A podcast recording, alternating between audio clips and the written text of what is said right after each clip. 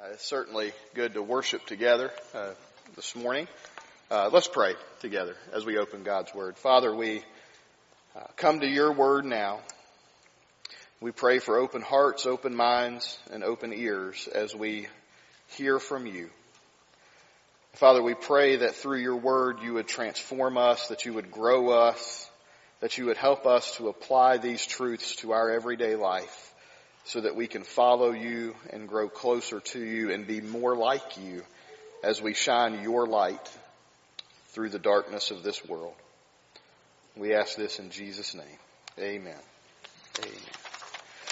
Well, I hope everyone had a good New Year's. How many of you actually stayed up till midnight and watched it? Anybody? So I didn't. I don't know why I raised my hand. The uh, I, I normally so, so my routine is to normally like take a nap around 10 and then I'll wake up at 12 and then I'll watch the ball drop and then I'll just go back to sleep. Well, I took my typical nap but woke up about 1 and I'm thinking, oh, I must have missed it. And then I went back to sleep again. It didn't really matter. It was a different kind of New Year's this year, right? The celebration was different. It was, it was all different. But I imagine that we all, or many of us did the same things we always do. Any New Year's resolutions. Okay, not a lot of hands there. That's good. That's good. You've realized what I've realized that it doesn't really matter if we make New Year's resolutions. We're not going to keep them. Um, you make one and, and by the way, January 1st being on a Friday, you can't start anything new on a Friday. That's what I told Jennifer. I said, I know it's New Year's and I've made a resolution to eat different and to lose weight, the same resolution I've made for the last 12 years. And I was like, but you don't start it on a Friday. You start it on a Monday. Somebody's got to amen that. You always start something new on a Monday. Um, in fact, a, a, favorite line of mine, because Sunday lunch is always really good for us. My, my, my mother-in-law cooks, and she's amazing. So the line for the family is the diet starts tomorrow, Monday. So we start new things, and as we start a new year, we can start new things. And uh, the passage this morning is perfect for New Year's because it really does deal with making decisions to do new things or to continue to do new things. And so if you have your Bibles, we'll be in Philippians chapter 1. Uh, we'll be in verses 9 through 11 today. Philippians 1, 9 through 11. Uh, and Paul is going to basically pray for the church to keep growing up. Okay, he wants them to keep growing up in their faith. He said a lot of good things about them, but he wants them to continue to grow up. Now, I love Paul's prayer because it starts with, you know, he's thanking God, he's thanking God for the church, and, and then he transitions in verse 9 to a prayer for the church a petition for the church. Now, the overarching theme of the book is that this church would advance the gospel together with unity, and that's our series, Advancing the Gospel Together. You would think Paul might pray for this. That he would pray for their numbers to increase. That he would pray for their tithing to increase because it's, uh, you know, he's thanking them for the financial support he, they have given to him as well. But that's not what he prays for. He prays very specifically for one thing because he knows this one thing will lead to the other things. And so basically, if I could sum it up, he says, before you grow out, you have to grow up. Before you grow out as a church, you have to grow up in Christ. And so here's what he prays. And I want us to see that the spiritual growth process will lead us to spiritual maturity. And so that if we grow up, we too will be able to grow out. So here's what Paul prays in verse 9. I pray this, that your love will keep on growing in knowledge and every kind of discernment, so that you may approve the things that are superior and may be pure and blameless in the day of Christ, filled with the fruit of righteousness that comes through Jesus Christ to the glory and praise of God. And so when you see this, the first, the first part is a petition, then he kind of talks about why he wants them to pray, but he mentions three things. He wants them to grow in love, he wants them to grow in knowledge, and he wants them to grow in discernment. He wants them just to continue to grow in their love for each other. He wants them to love each other like Christ has loved the church, but he wants them to love God. And uh, just tell you this up front, it's kind of this circle that goes on. The more we know about God, the more we're gonna love God. The The more we love God, the more we're going to want to know God. And so it's just this circle. So all three of those things kind of tie together, but the foundation is love. He's pointing to the love of God that has worked in the church so that the church will love others and allow God to work through them. The foundation of our Christian faith is love. Look, uh, 1 John says this, or John writes this in 1 John 4:16, and we have come to know and to believe that uh, believe the love that God has for us. God is love, and, and anyone who remains in love remains in God. Uh, he'll continue to write, we believe, we love because He first loved us. If anyone says, I love God and hates his brother or sister, he's a liar. So the love that we have for each other is because we love God. The love that we have uh, for God comes from God's love for us. God loved us enough to send His Son Jesus to die on a cross for us. Now, I mean, I want you to think about that. Because we're messy people. I'm messy. I make bad decisions. God shouldn't love me. But He does love me. He loves me enough that His Son died on a cross for my sins. And that very truth should just lead me to love God for that. You know, my kids love me, right? Because I do stuff for them. And I love my kids because they're my kids. And I want to do stuff for them because they're my kids. God loves us because we're His kids. And He sent His Son to die for us. And so when that love builds up inside of us, then we're going to want to know more about what God has done for us. We're going to want to know more about this God, and that is where the second part is. He wants us to grow in love, but He wants us to grow in knowledge and discernment. Now this isn't knowing more stuff. We have access to all the knowledge in the world today. Some of it's true, some of it's false, but we have access to, to all the knowledge in the whole world today at just the click of a button. That's not what he wants us to know. He doesn't want us to really have more knowledge about stuff. He, he wants, excuse me, he wants us to have a knowledge that comes from a personal relationship with him. If we love God, we're going to have a personal relationship with God. And as we learn more about God, that's going to g- grow and grow and grow. Think about it like this. When my kid, when your kids were born, you loved them, right? You just loved them because they're your kids. But the more you get to know them, the more you love them. Now I know you're like, well, I, can't love my kids any more than I love them now, but just think about it. The more you know, the more you love. The more you experience life with them, the more you love them. When you start dating somebody, you like them. Now teenagers, you can relate to this. You like them, right? And then you might go, well, I don't like them anymore. I like like them. See the process? You know, I've got to know them a little bit. It's personal. I've experienced some time with them, so I like like them. Then it's, well, I kind of like them, but maybe I love them. And so the more you experience and the more you grow, the more that you love. And, and the more we know, the more we'll be able to discern what is right and wrong. Right? The more we spend time in the Word of God, the more we spend time Eh, with God, loving God and knowing God, the more we're going to know what the Word of God says. And we're going to be able to discern what is right and what is wrong what is true and what is false, what is biblical and what is not biblical. And in the world we live in, being able to know what is biblical and not biblical is very important. Very important. There are false teachers everywhere. There are false teachers on TV, there are false teachers on radio, and you as an individual and me as an individual, we need to know the Word of God so we can test what they're saying based on the Word of God. We need to be able to discern if what they're saying is in fact biblical. And so that's what Paul is praying for. He says, listen, you're a good church. They've had a good partnership, but you've got to keep growing. You've got to keep loving and keep learning and keep being able to discern. He doesn't want them to get stagnant. Now, it's easy to get stagnant in our walk with Christ.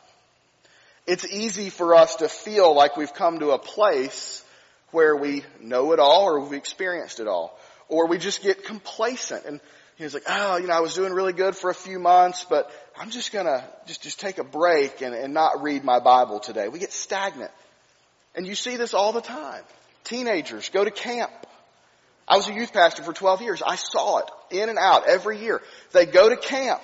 They get on fire for Jesus and they commit. I'm going to read my Bible every day. I'm going to do this every day. I'm going to remember scripture every day. I'm going to do these things. But camp is camp.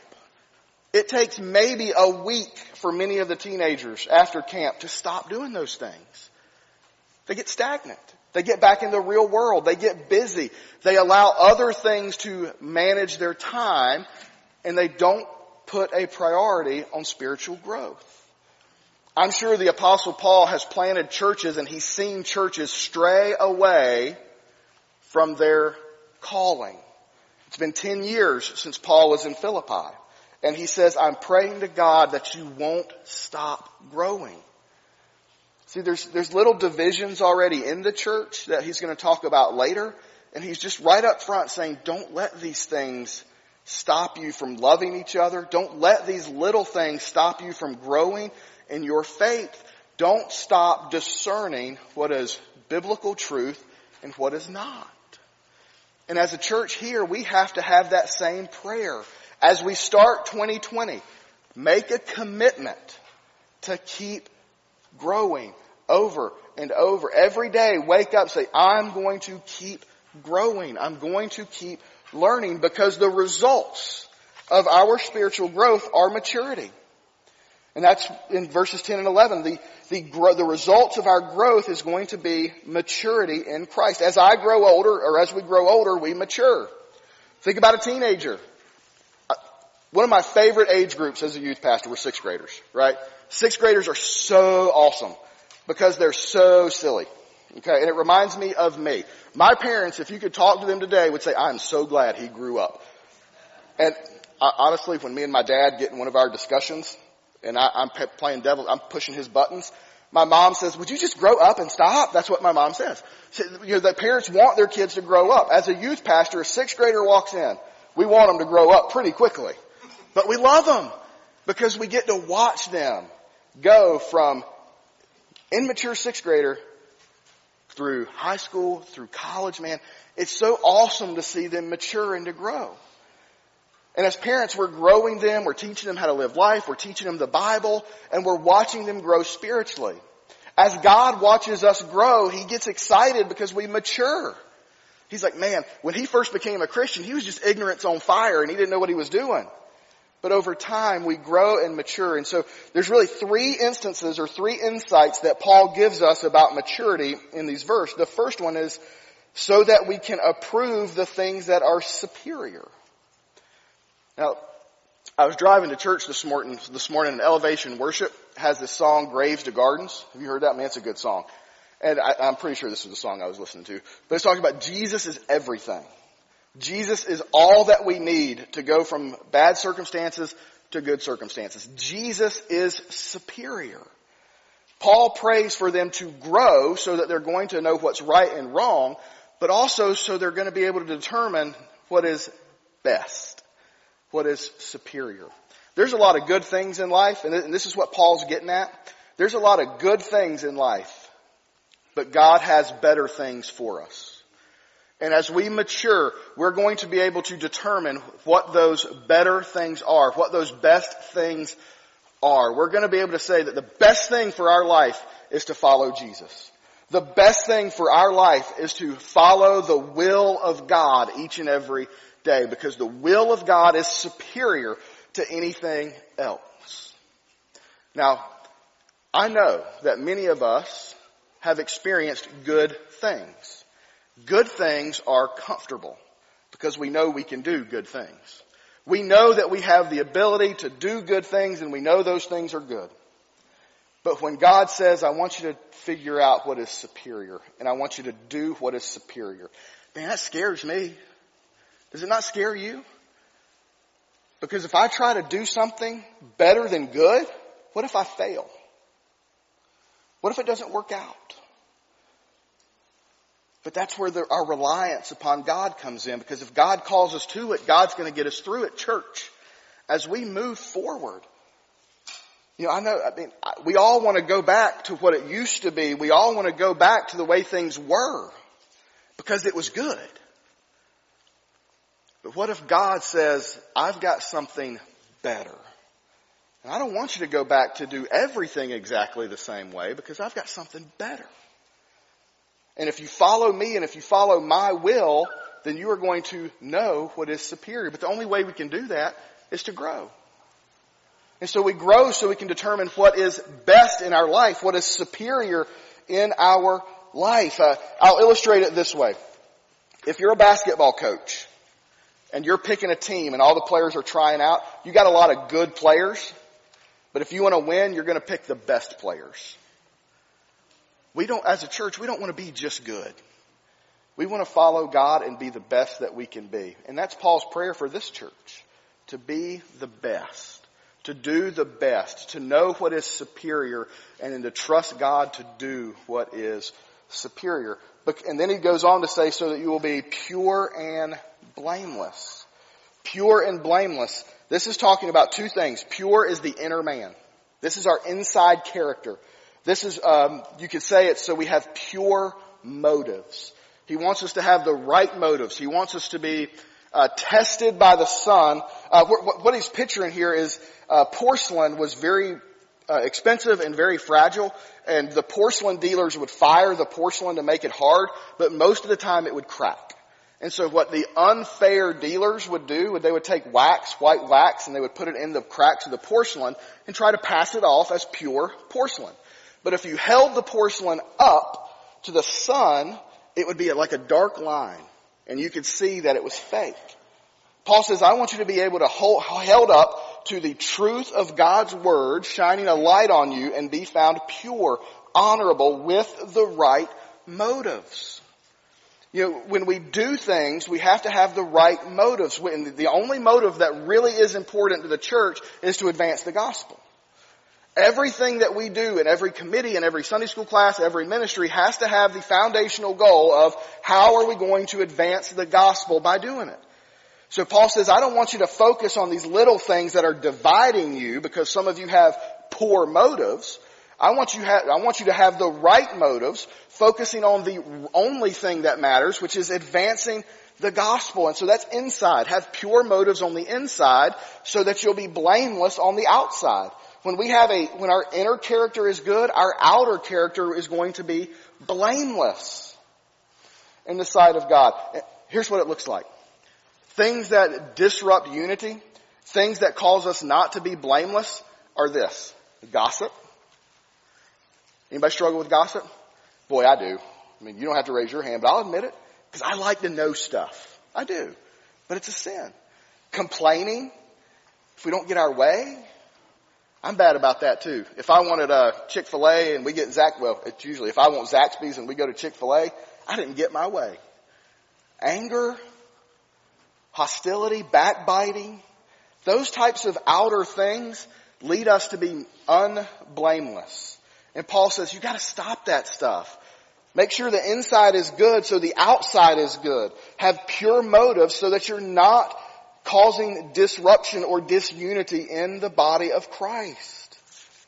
So he prays to be pure. He prays to be blameless. And if you're sitting there thinking, I can't do this, you're in luck because I can't either. Look at verse 11. Filled with the fruit of righteousness. The reason we have the ability to grow, the reason we can be pure and blameless is because we're filled with the fruit of righteousness. Uh, when computers were first coming out, it was kind of input in, input out. You know, what you put in, what you get out. What you put into your life is going to come out in your life. If you're putting junk and garbage from the world in your life, that's what's going to come out. If you're watching TV shows that are, that you shouldn't be watching, that's what's going to come out. If you're reading books, that's what's going to come out. Listening to music, that's what's going to come out. What you put in is what you're going to come out. It's what's going to come out. Paul says you need to be filled with the fruit of righteousness from Jesus. Because if Jesus fills you up, then Jesus will overflow out of you. Do, do, do you see that? How this abounding growth, this spiritual growth, the more of Jesus you put in, the more the fruits of the Spirit are going to come out of you. You cannot do this without Jesus working in your life. The old saying goes, we walk around, it's like, you know, we're not who we used to be, right? And we're not who we're, let's see, I done forgot what it was. We're not who we used to be, but I'm not who I want to be. Thank God he's still working on me. Thank God that He's still filling us up each and every day with His righteousness so that through His Spirit we have the power to do the things that Paul is praying for us to do. And it's all for the glory of God. Is how he ends it. When we unite behind the advancement of the gospel, when we as a church and as individuals commit to growing in knowledge, in love, and in discernment, and when we begin to be able to determine what is best, it's going to bring glory to God. And that is the ultimate goal, and all we do is to bring glory and honor to God. And that should be our goal for 2020, that through our spiritual growth to our spiritual maturity, that everything we do as a church brings glory to the Father. So let me bring it kind of full circle for you. The, God loves us to save us from our sins. Maybe you need to make that decision. Maybe you've never decided to follow Jesus and, and maybe you just need to come to this realization and, and listen to the Spirit of God working in your heart that yes, I'm messy, I'm dirty, I've messed up, but Jesus will clean me up. God loves you enough to save you from your sin. God loves you enough to save you from hell, an eternity separated from Him. God loves you that much. And for those of us who have experienced that love, we need to love Him enough to commit to growing in our love for Him, our love for others, our knowledge and our discernment. So that we can determine what He wants for us and so that we will be pure and blameless in all that we do because it brings glory to God. Now, I'm going to make it really real for you with some application. I'm going to challenge you and I want to say before I get to the challenge, you'll find as you leave on the cart and on the bench, and if you don't get one, just ask me, read the Bible through in a year. But this is not like any other Bible reading plan that you've probably ever done. It's a 260 day plan that will take you through the foundational scriptures of the whole Bible. You won't be reading every verse, but you'll be reading the foundational verses for the next 260 days. Five days a week, take the weekends to catch up. And so the challenge is for you to try it. But I want to take it a step further. Wake up early and do it in the mornings. Now I don't know if that really matters because you can, as long as you're spending time with God sometime, that's what's important. But I promise you, I challenge you, try it for seven days. Set your alarm clock 15 minutes early, 30 minutes early, 5 minutes early. Start small if you've never done it. Start your day in scriptures. I promise you, that will affect the rest of your day. That will impact your life from the time you wake up to the time you go to bed. Start your day with Jesus. Use the plan, use another plan, start your day with Jesus. Seven days, try it for a week, prove me wrong. Come back next week and say, I tried it for seven days and it was awful. I promise that won't be your response because I've done it. The second thing is pray. Pray every day and pray continuously. Keep a prayer journal.